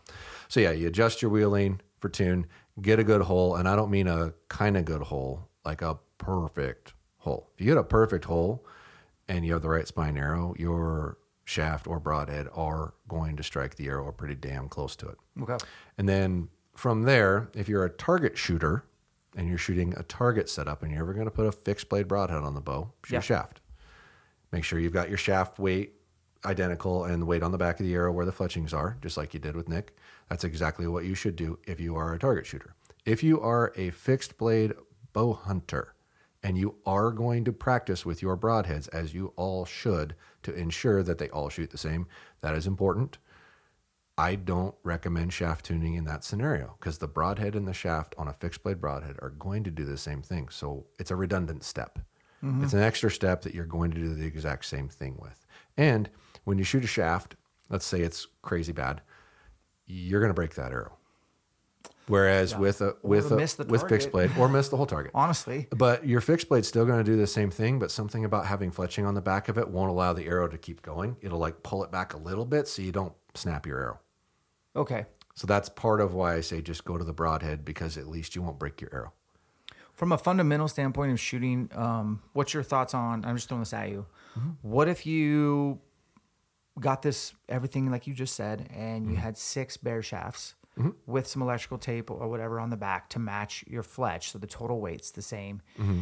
And Why would you have six? Let's just say you have a half a dozen. Okay. Okay. You fletch six, you didn't fletch six. You take Okay. those six that are on fletch uh-huh. and you kind of stand there in your garage a few meters away from the target and you shoot through paper. And all you're trying to do is check your continuity, your consistency of your arrows. And then once mm-hmm. maybe you establish like twisting the nock a few times and you get those to be all pretty congruent, then you know that you can do that repeatedly mm-hmm. to see if you're actually like so you're referring to nock tuning. a nock tune slash audit on your technique also. Oh, okay. because i think all this bare shaft talk which mm-hmm. i've never done a lot of it i kind of like it but i don't love it. You know what i mean? I know how to skip to the end ask my wife i can skip foreplay um, is it's cool but like i do think there's something to be said like especially in the off season about like Dan. shooting close to Dan, paper Foreplay is really important. i'm a married man of 14 years i know this obviously um, Time for an audit. yeah for the for the Sorry. target guys so for anyone trying to get better at their game like Yeah. i don't know man i kind of like the idea of maybe they have if you can afford six bare shafts to just leave as is and and they are nock tuned okay you're shooting you're in a slump shooting go shoot through paper with a bare shaft maybe and your bow's still tuned it's it's you Okay, so from an audit standpoint, just an audit standpoint Okay, from an audit standpoint, you can take that same thing with your fletched arrows, and it will still show a difference. So you don't really need that. It hundred percent will. That's true. If you if you're doing it different, I watched you do that arrow, at my camp in california right? it it was bad Yeah. So it'll still do it, and it and it will do it. Y- eh, You'll still get a variance in each. Let me in each explain one. that. So, like, there was a dude, and I'm not gonna say his name. I can't remember, it, but he literally shot like three shots. It was point left, point right, high tear, and then Josh was like, "Give me that bow." Then you shoot it. It's a, like, and I'm like, "This thing's so not tuned." And then you shoot it. It's got a perfect bullet hole. I was like, "Okay, bro, you you literally did three completely different shots." Mm-hmm. Well, his draw length was way too long too, and that's True. that's part of it. When your draw length's long, it's really hard to do it the same. Yeah. That's why draw length is so important. Yeah. If anything, I'd rather it be a tit short because you are shooting angles and things like that, and you'll lose it. So that's why it's so Yeah. important. Yeah. So I guess we Yeah. should probably come back to. You get a good bullet hole, like a really good bullet hole. Really good, clean, true, clean Target hole. guys probably need to torque tune and bare shaft tune, or just go to bare shaft. Um, Well, yeah, you probably want to torque tune because it's going to change what your tear does. Yeah. Like at that point, if you get a decent paper tear, like it's really looks really good, looks really clean, and you're going to torque tune, then do that, and then go back and check your paper Maybe tear. explain torque tune for those that are new to it. Uh, torque tune is the process of depending on whether you're using the sight or the rest or both. You move the uh, the arrow rest out and slowly move it back in until you see you deliberately torque the bow left. Uh, you shoot one, straight, normal. You torque it left, you torque it right, and you keep moving the arrow rest in or out until those hit as close to each other as possible. That's it. On most modern hunting bows, that's going to be as far forward as you can move your arrow rest, which is where I just typically put them to begin with on a hunting bow. And then your sight, if you have a dovetail on it, you do the same thing. You move it out and Yeah. slowly move it back in, torquing each time, move it a click at a time because it's got little indents in it until you can hit as close to the middle as possible. And it does make a difference. Yeah. But once again, as you learned when you did it, you moved your sight all the way in, you moved your rest all the way Yeah. in on a hunting bow. Yep. Right? Target bow's different. That's definitely and worthwhile. then I and lot of actually had never purposely torqued before, and Yeah. Nick was like, "No more, more." And I'm like, Yeah, this, this string is going to jump off the cam, and that's the scary part of doing it too. and be why? careful. Well, that's why it needs to be a certain level of person. Can Yeah. you even do it the same? But I was blown away at how close those arrows hit when we got it torque tuned. Yeah. I was like, okay, that makes sense for a hunting scenario when you're shooting some weird off position and you feel that anxiety to get rid of the arrow. Mm-hmm. I do think that would help bring in some forgiveness. Um, okay, Well, so it might give a better reason to somebody who might disagree with the fact that I said move your wrist uh, and as tight as you can, your sight as tight as you can, because it, it generally creates the least amount of torque and variance. Yeah. It would prove it to you that it's probably going to work. So yeah, So do with it. knock yourself out. Yeah. What about the um the guys that maybe aren't target? Like, what's their next step after a perfect bullet hole? Um, do they start addressing like we're assuming that the second axis has been touched? Oh, as far as leveling your Levels, yeah, yeah. So there's depending on the type of sight you have, should we just assume that it's a movable yeah. slider rail? I think Okay. most people do that now. So yeah, pretty much. I think that's it's way more common than not. Right. So um, you put your bow in a jig, get your string square and level. Yes. Right, depending on what tools you use to do that. I make stuff for it. There's a lot of stuff out there for it, but get a level on your string and get the bow string square and level. Yep. And then put a level on the rail of your movable sight and move that rail till it's level. And then check the bubble scope in your head of your sight and move that to where it's level. And then the only other thing is third axis. On third axis, ideally you draw the bow back, hold it downhill at an angle, have a flat level on your riser in a flat spot, and then match whatever the bubble on the riser is doing to the one in the scope head, which is when you see us draw it back in the draw board and hold it at an angle like we did the other day. That's Yeah. what we're mimicking. Yep. And we also just showed that hand torque will also change that. So Yep. ideally, you have a sight that you can make finite adjustments to in that and functionally shoot it in. So go to an uphill target on a dot and change your bubble based off of whether it hits left and right until you're hitting the middle of the target for Yep. uphills and downhills. It's Yep. really solid. It's a really good way to do it. Up once again, this is dictated by this person's ability. I still want to give Black. Gold. uh, I am, I'm not using their sight. I've used it a lot. I still want to give them a shout out.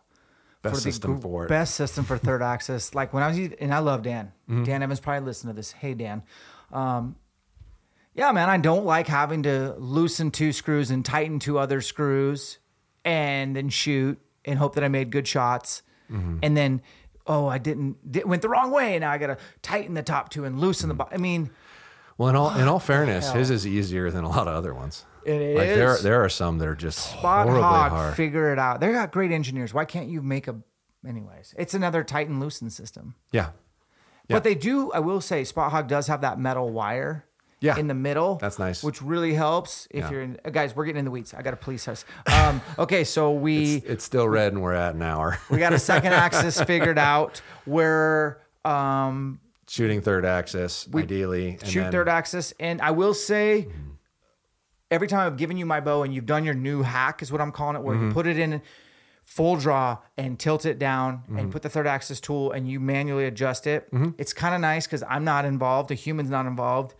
And it's been super close every time. And then you make a little, like, I have never had to adjust any of them that you've done. Mm-hmm. And then this one recently that we just did, I'm trying to explain this proper. So help me. It was within the it was within the lines, but it wasn't dead center. but you hadn't touched it. I hadn't touched it. And so we hadn't done the third axis with you, and I went out and shot it in myself. Mm-hmm.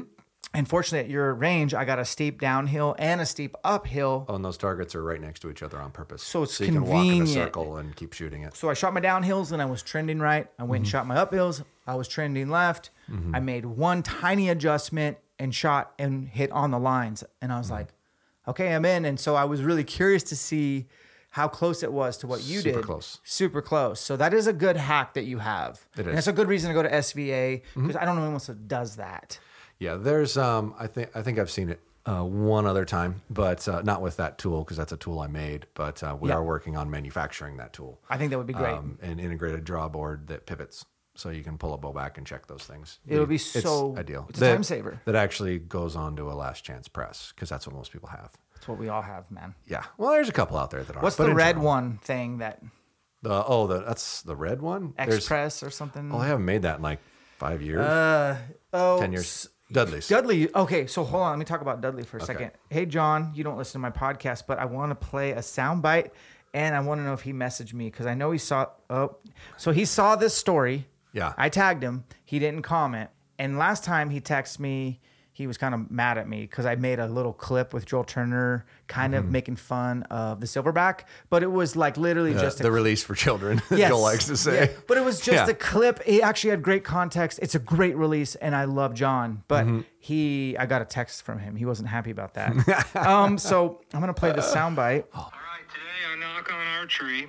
we're going to switch this guy here from his silverback over the Carter Wise Choice. Are you ready, my friend? Ready. We've got a really nice total archery challenge shot over here. You ready for this? Through the trees. You got target downrange. Here's your new release. I'll trade you. Okay, thank you. Uh, nockonarchery.com. All right, so pull through the shot. You ready? Okay, focus. Pull through. Pull through the shot. Draw your bow, pull through. Okay, okay. Aim for that back strap over there. Later on, we're gonna fire up the Traeger. We're gonna call Sharon. You ready? We're doing it, buddy. No tag suit tonight. Squeeze your butt cheeks. That's right. Okay. Executed. You followed through. Nock On, baby. That's not John Dudley. No. Yes, that is a subscriber at Bear Camp with the best John Dud. That was not. Oh my god, that was good. You were. You thought I was Dud I did. Yeah. when he said, "Shoot through the back straps." Fire on the Traeger. We'll call Sharon. Squeeze your butt cheeks. So I tagged Dud in that, and like, dude, I was like, "This is the best Dudley impersonation. We got nothing but love for you." Yeah. I think he's like he's probably offended, but I thought that was like you thought that was. How are how do you get that much in the public and be offended? I like you know. can't you can't survive if you get offended by stuff. He's yeah, I don't know if he's sensitive or not, but John, I love you. I thought that was like so that guy who d- his name's Justin. Yeah. He's a huge fan of Yeah. Dudley's. Yeah. Like he's been studying Dudley. He shoots a PSE. He has everything Nock On. Yeah. And he started talking like Dudley, and I was like, dude, I gotta film this. This like, is so good. but wasn't that that was incredible? That was incredible. Yeah, That was incredible. That's at that's at the That's YouTube funny. video you have to watch. But uh, Yeah. that's the bear hunt you didn't yeah, I hadn't want well it came out today. you didn't go on, and I'm kind of glad you didn't. Well, my passport didn't make it. I was four days late on my passport getting here. So I was like, I could drive up here for two days, and by that time it was not good anyway. So I was like, nah, I'm just gonna stay. I'm gonna stay here and and put the nose back to the grindstone and keep Mm. busting shit out. You know, I needed to do that. But so we were Tuning. we're tuning. We've got the first, second, and third set. Now you sight in your bow to distance. Make sure your distances are all Let's good. talk about that And then quickly. What it- what's the number like?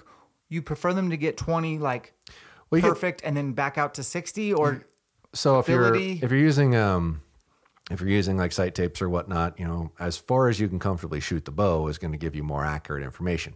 But we're kind of skipping over something here. Okay. You get your 20, get everything squared up and figure out where your 60 yard is. Right? Get 60 and then reset your peep height to where that is the most you. optimal comfortable position. thank you. And then go back and refigure out where 20 is because it ain't on 20 anymore. Because if you're set at 60, 20, you're going to be pushing into it pretty good. 100, you're probably still touching the string barely with your nose. Yep. And that's to give you the most accurate overall package. Yeah, like my peep right now is not the most fun to shoot at twenty and 30 Mm-hmm. But gosh dang, anything past sixty, Yeah. it's perfect. So I'm willing to deal with that a little bit. You know. Yeah, I mean, you're, you got to look at like 20 and 30 as these are easy. Does it, do I really have to do it perfect at Yeah, those distance? right. Or do I want it to be perfect farther on? So yeah, Yep. get your peep set at 60, refigure out which it's, once you move that, it's probably going to, your 60s now probably going to become 50. Mm-hmm. Realistically, mm-hmm. you're probably going to lose about 10 yards off of what you were shooting. Get that set good. Got all your distances, everything's money. Then for me, I'd immediately shoot a broadhead at 20 yards once I'm resighted mm-hmm. and make sure it's hitting where my field point is. Okay. And then if it's not, you make your adjustments for your rest for left to right, typically up and down. Like if that thing's done right, your up and down should never be different. We, You by the way, are we going or to redo the broadhead tuning Yeah. video? Yeah. I was thinking about that Yeah. yesterday, and I was like, I'm going to put it out there. If you live in the Spokane area, I'm tired of being on the video.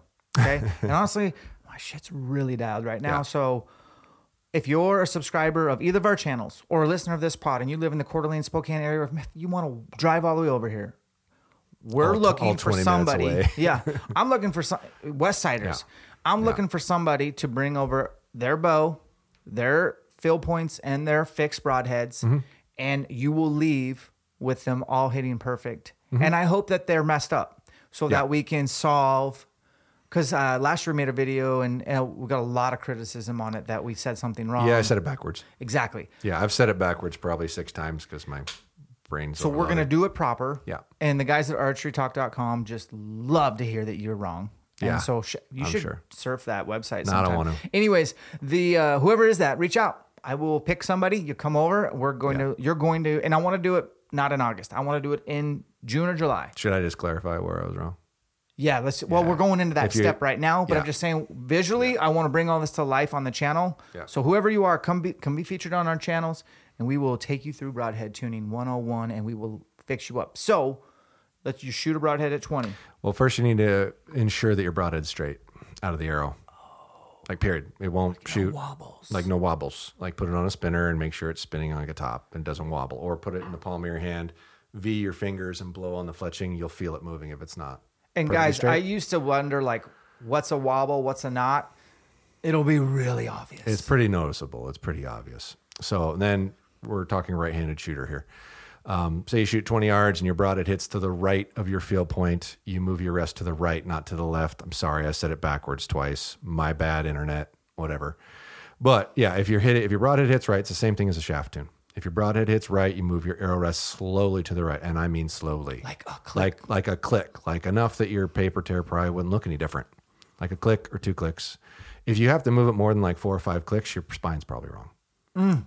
If you've got a good tear, and you, everything seems to be flying really good, you shouldn't have to move more than four or five clicks.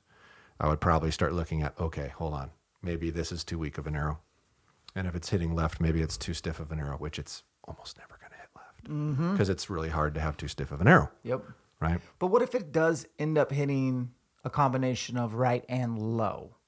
Right. I've seen that a lot. So low, if you're talking low, which also low can be weak too.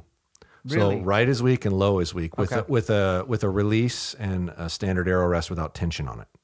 That makes sense. So they'll hit right and low is usually weak. So if you're striking right and low commonly, it's an easy way to test that. Back your bow down five or six pounds. Does the low right go away? It's probably spine. That's a really cool suggestion. doesn't doesn't cost anything. It's an easy check. Or you could pull your fletchings off and nick uh, like what, a half inch off your arrow if you didn't want to like Yeah. Oh that- yeah. You could, but that costs something. yeah Right, adjusting a limb bolt doesn't cost anything. Screw it right back on. You cut a half inch off your arrow. That arrow's now half inch shorter. Can't fix that if you decide that wasn't what it was, because you could be getting a contact somewhere. Something could be hitting somewhere Mm. that's making it kick that way. Whereas if you just shoot, Eating better is easy with Factor's delicious, ready to eat meals. Every fresh, never frozen meal is chef crafted, dietitian approved, and ready to go in just two minutes, including Calorie Smart, Protein Plus, which is the one I like, and Keto. Get started today and get after your goals. Discover a wide variety of easy options for the entire day, like breakfast, midday bites, and more. No prep, no mess meals. Factor meals are ready to heat and eat, so there's no prepping, cooking, or cleanup needed. Sign up and save. We've done the math. Factor is less expensive than takeout, and every meal is dietitian approved to be nutritious and delicious. Head to factormeals.com slash waypointpod50 and use the code waypointpod50 to get 50% off. That's waypointpod50 at factormeals.com slash waypointpod50 to get 50% off. The 1911 is one of the most iconic firearms in history. Designed by John Browning, the 1911 was the standard issue sidearm of the U.S. military from 1911 to 1985. While Colt produced the original, almost every major firearm company has produced its own version. It's wildly revered for its reliability, crisp trigger, and is still a favorite for all types of shooters. Whether you're looking to buy or build a 1911 and just about everything for guns, log on to midwayusa.com. a lighter weight, you'll see it change. Let's say you shoot at um, 60 yards. Mm-hmm. Um, you shoot your broadhead 1st Left and right's money, but it's about three, four inches low, and your field point's right in the bullseye. That's happened to me a lot. Mm-hmm. Do you bump the rest up ever so slightly? I would immediately go back and check my timing. okay. I would immediately go back and check my timing. And then if I'm sure my timing's good, and I would check it in a draw board that has an offset handle that mimics the actual drop distance between your hand and where the arrow leaves. So that arrow should be coming back straight with the hand position low. Where some of the draw boards out there draw in a straight line. How's my draw board on my last chance? That does it, right? Nope. Oh, You're, you'll be a half a twist out. okay. Yeah. So if you look at the draw board I have in my shop, the handle is offset, and you actually have to move the draw board for left to right. Ah, and it's offset sense. by the distance in which your hand would sit on the string. Because I learned that like 10, 12 years ago. You'd put it back in a, a last chance draw board, and you'd deliberately set it a half a twist out. I knew I'd learn that. Because when you pull it back, when you pull it back in your hands, all of a sudden, okay, it feels out. But I just checked it; it's not. Well, yeah, it is. It absolutely is. Hmm. Um, so, and then a lot of the really hard aggressive cams, it's hard to get them perfectly timed. Um, with the new Bowtech uh, target system, actually has a adjustment. You can readjust where the peg is. The uh, I'm trying to remember. I think Black Eagle is actually making that one that McCarthy is talking about, the timing one that you mentioned the other day. Oh yeah, the Dan McCarthy timing little doodads. Yeah, it's a little thing you put in your cable. You could just put some string loop material in there if you wanted something Yeah. to change the. These are the like little hourglass. Uh, Yeah. yeah, I think it's pretty smart. You know, honestly, I'm probably gonna mess with those down the road. Yeah. Well, if you if you look at um, Kind of slows I, down I've the seen cable. I've seen guys in the target world with a piece of loop material in their string, and, they're trying to lengthen it a small or shorten it a, an entirely small amount, enough that you can't you can't twi- put a full twist in the string. I would say, guys watching, if you're really trying to get an archery, it's. I think this is undeniable. I could be wrong. Tell me your thoughts, but I just think if you really want to get better at archery, don't follow the bow hunters. Follow the target guys. They're the nerds Yep. that have like. Yeah, follow uh, Money's on the line. Follow Tim Gillingham. Follow Paige Pearce. She puts Yeah. out so much good information, Yep. like incredibly good information. Follow Dan McCarthy. McCarthy, Um, when I when I was talking to you about the pushing on the end of the arrow to figure out where your spine is, Yeah.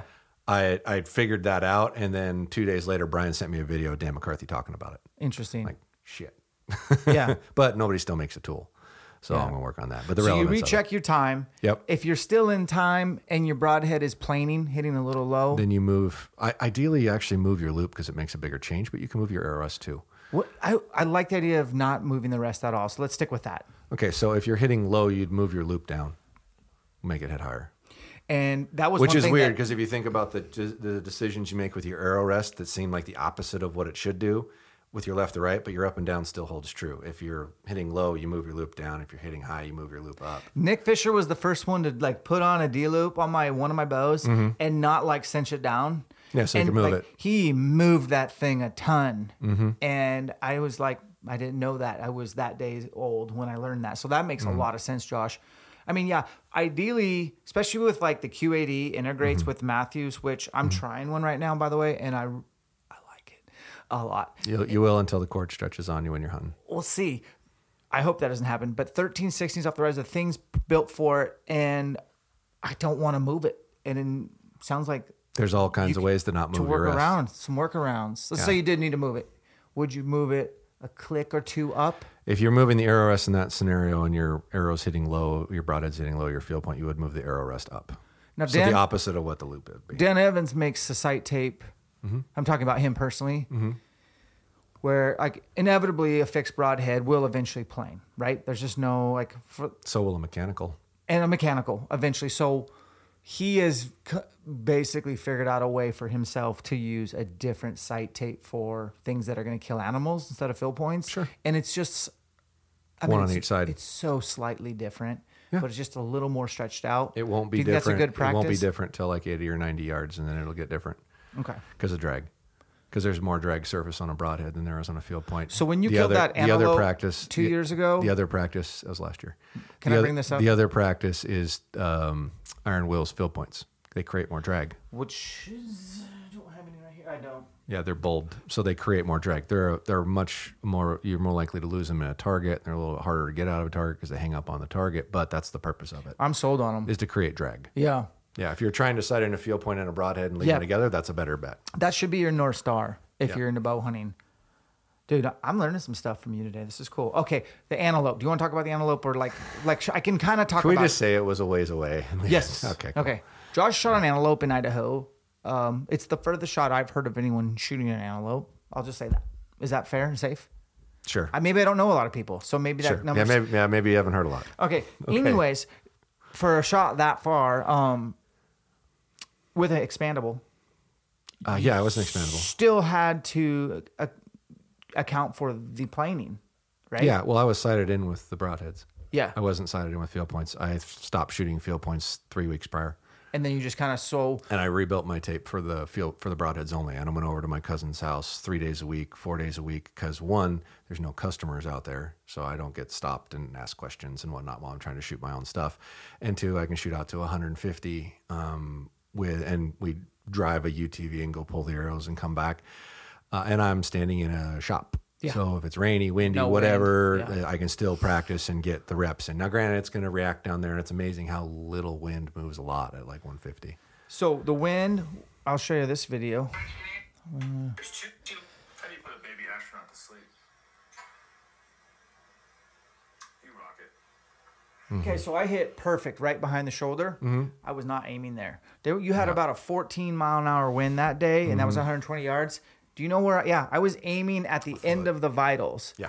and you'll see my bow is like the the framing of that. I got lucky. I had it perfectly framed. You, if you look, you'll see my bow is pointed at the middle of the moose body. Yeah. and then the arrow goes out of frame, and when the arrow comes back in the frame, it's way over and it's dropping in. Yep. So at 150, even in Oh, it's, it's stupid. Like when I shot that 300 yard shot with Tim, Mm-hmm. all that was based on wind. Not it was not that hard. No, people it- like think that's I'm not that good at archery. it- it's easy. You find something to point at, you shoot it, and you'll move the target where the arrow landed. and then you just watch the wind. Yeah, and I had a flagpole, Yeah. and I just had to wait for it to die down. Now, the reason I'm talking about all this, guys, and this is what I want you to get takeaways is: Do you think, Josh, it would be more if guys who love expandables, and I've killed stuff with expandables, you love expandables. Mm-hmm. If guys, you guys, took the route that we're talking about of using fixed broadheads for this end of foreplay Mm-hmm. process, get it all perfect using a fixed broadhead, and then if Mm-hmm. you want to use expandable, just put it on. Mm-hmm. Wouldn't that be better than just letting not still- really tuning? You're still tuning uh, to a greater scale, but now you're buying another set of broadheads just for a tuning purpose. At that point, you probably ought to just use a shaft because they're going to do the same thing. Okay. So you can you can totally deal with that scenario. One thing we did miss over when we're talking about premium setups uh, and trying to get this thing dialed dialed. The difference between each arrow is a lot of variant, and you can get the weight the same on each arrow, but they still kind of deflect different. And I've figured out ways to be able to tell which way they're going to deflect. However, that will change as soon as you fletch it. So for those of you standing out there, I'm knock listening. tu- for those of you standing out there, nock tuning shafts because this is the optimum permanent per, uh, performance and perfect setup, etc. Um, that doesn't work as soon as you fletch it. It's different. So if you're going to nock tune, you should be nock tuning a fletched arrow, not a shaft, because they do look different arrow to arrow. You can do the exact same thing. To think that the fletching is correcting the arrow at seven feet is foolish. It hasn't even had a chance to do anything. That would make sense. So, and that's actually a lot of the like high, high level guys that are shooting four fletch. That's more of the reason why they're doing it because it's easier to reorientate the arrow and not refletch the arrow mm. because there's more orientation points. You can pick which arrow is fo- supposed to, which fletch is supposed to point the right direction because you have more of them. So as you're tuning it and trying to find that optimum point where it actually does shoot exactly the same, mind you, they don't have to look like a perfect hole at first. They just need to look like the same hole. So they're flexing the same each time. After that's fletched, a four fletch gives you more points of contact. Okay, I got a dozen pro comps on the way. You heard me ordering the Mm-hmm. Iron Will components. So I'm gonna cut those arrows. I, if I fletch them 1st Mm-hmm. and glue and hot melt, are you saying to shoot through paper? Shoot each one of them through paper How and turn far? them uh, like seven to ten feet, just right out of the bow. It doesn't. You don't have to be far And away then from it at all. talking 120 degree rotation, 90 degree, one eighths, one fourths. Um, so I still really like three fletches because I don't think they move as much in I'm the gonna wind. three fletch. I'm gonna use a hybrid HP. Here's the negative. Okay. You're gonna have to refletch a bunch of them. So you fletch them. You turn it to where the the point the sorry you turn it to where the the tear looks exactly the same. Okay. And then if it so fletch them all the same color. Right? Got it. So if you end Yeah. up 120, you're just using that one as your cock feather instead of the other one. Don't have to refletch them. If you end up um, 60 degrees in between the two to where they're orientated, guess what? You're refletching that arrow with the fletches pointed the other way. So I gotta you gotta say that really slow for me. So because Okay. um, I I just have this idea of the cock vane always being up for my setups. Uh, Okay. which is which is fine. So if I rotate the nock on Mm-hmm. my three fletches that are all the same color, doesn't matter, and I get a perfect bullet hole consistently, Mm-hmm. I'm gonna take a silver sharpie and mark where Where up is. where up is. Up is, and if one of the fletches doesn't line up to be your cock feather that's up, you need to refletch that arrow to where they do. and I can cock vane that one. Yes, but by putting the weight on the back of the arrow like that, and the way you twist Yeah. them, and the way they orientate, I'm gonna tr- I'm gonna it do different. that. I'm gonna do that, and here's why that's not a big deal. Yeah, I use the Arizona Easy Mini Max to the left. it takes me one second to, to to redo that. Now, ha- speaking of these, and we're gonna probably have to end this podcast, but the Goat Tough Fletcher, have you seen it? I have not yet. Watch the YouTube video drop today. Mm-hmm. Uh, I gave that guy airtime Mm-hmm. on that video because I'm like, this is insanely good. Okay, It's I probably if you're into two degree offsets, not the crazies that we Mm-hmm. do, this would be a really good option. But you can't you can't do all your vanes at once. sure. You're gonna have to. But just watch that. Text me when you see it. Whenever that happens, let me know your thoughts. Sure. Y- You probably I can predict what you'll say. You'll be like, uh, either you'll say, so and so made that a version of that 17 years ago. It was called this, or you'll be like, oh, I already thought of What that. did you, what did you see and it I'm on? making that. What did you see it on? I, I'm saying what you're gonna say. No, I understand that, but what did you see it on? I've never seen it in my life. I saw it in real life. The guy brought it to camp. Oh, he had it with him. Yeah. And we fletched a few arrows right there, and then and there. Huh. And it, it was really impressive, Josh. So, but you recorded it on your video. yeah, it's on the YouTube video. I gave it airtime. Why don't you pull it up and I'll look at it, Okay. And then you can have my exact opinion. And then I want to finish. I want to finish Yeah. with if you want to talk about any more fletching Sure. devices. Sure, He, guys, he knows what I'm talking about. I know what he's that? talking about. Okay. Not a bad idea. That's three, 120 degree, 90 degree. So you have options. Yeah. Offset. Yep. I like that you're pushing down. yeah. you so you're good- applying pressure and Yeah. holding it. That's a good idea. I mean, the uh, at, at first thought, it actually looks like uh, an Arizona plastic one that they made. Okay. But it but it's different. Like the the thing that holds the vane isn't actually a clamp. It just sets in it and you push down on it. That's that's not a bad idea. And then he served the little thing so there was no slop on the nock, you know? Mm-hmm. But that guy's name's Craig. He's a huge fan of yours. He calls you out a couple times, like for fun in the Yeah. video. Uh, He was bummed you weren't there. But he's a great guy. You would have loved him. Yeah. Full nerd. But Yeah. you get the gist? Yeah. No. That's So the that's- little spindle is a four or a three. Yeah, yeah I, di- I hadn't seen that before. I'll, I br- th- I'll bring him in. And the prices are really fair, like 45 retail. Yeah. I'm Yeah. like, that's a really, honestly, that's a pretty good option for people. Sure. So my Yeah, dad that- was like, I'm buying one. Yeah, that looks like a good tool. I mean, it's it's it's along the same premise of what I'm trying to make because I am making a fletching jig. It's not done yet, but I wanted to make it so simple you can't fuck it up. Yeah. Like, and you can adjust it, but there's different pieces for changing how much it is. Mm-hmm. But there's not like this moving it back and forth to get it where you like it. There's pre-built things. in I like doing. that. And you are doing all of them at the same time, not one at a time. Yeah. In what I'm making, and as far as the nock fitting tight in the receiver, there's actually inserts for the size of arrow. What do you know? Thinking of a thing or two. When is it going to be done, dude? Ask Mark.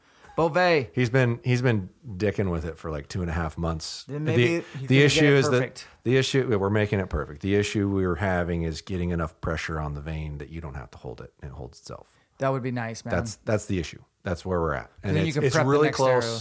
It's really close. But and if you have, if you had two of them, well, it's sitting. Make it there drying, you affordable so that you can buy three or four at a we're, time we're or targeting, make a bundle. We're targeting a hundred because it's mostly metal.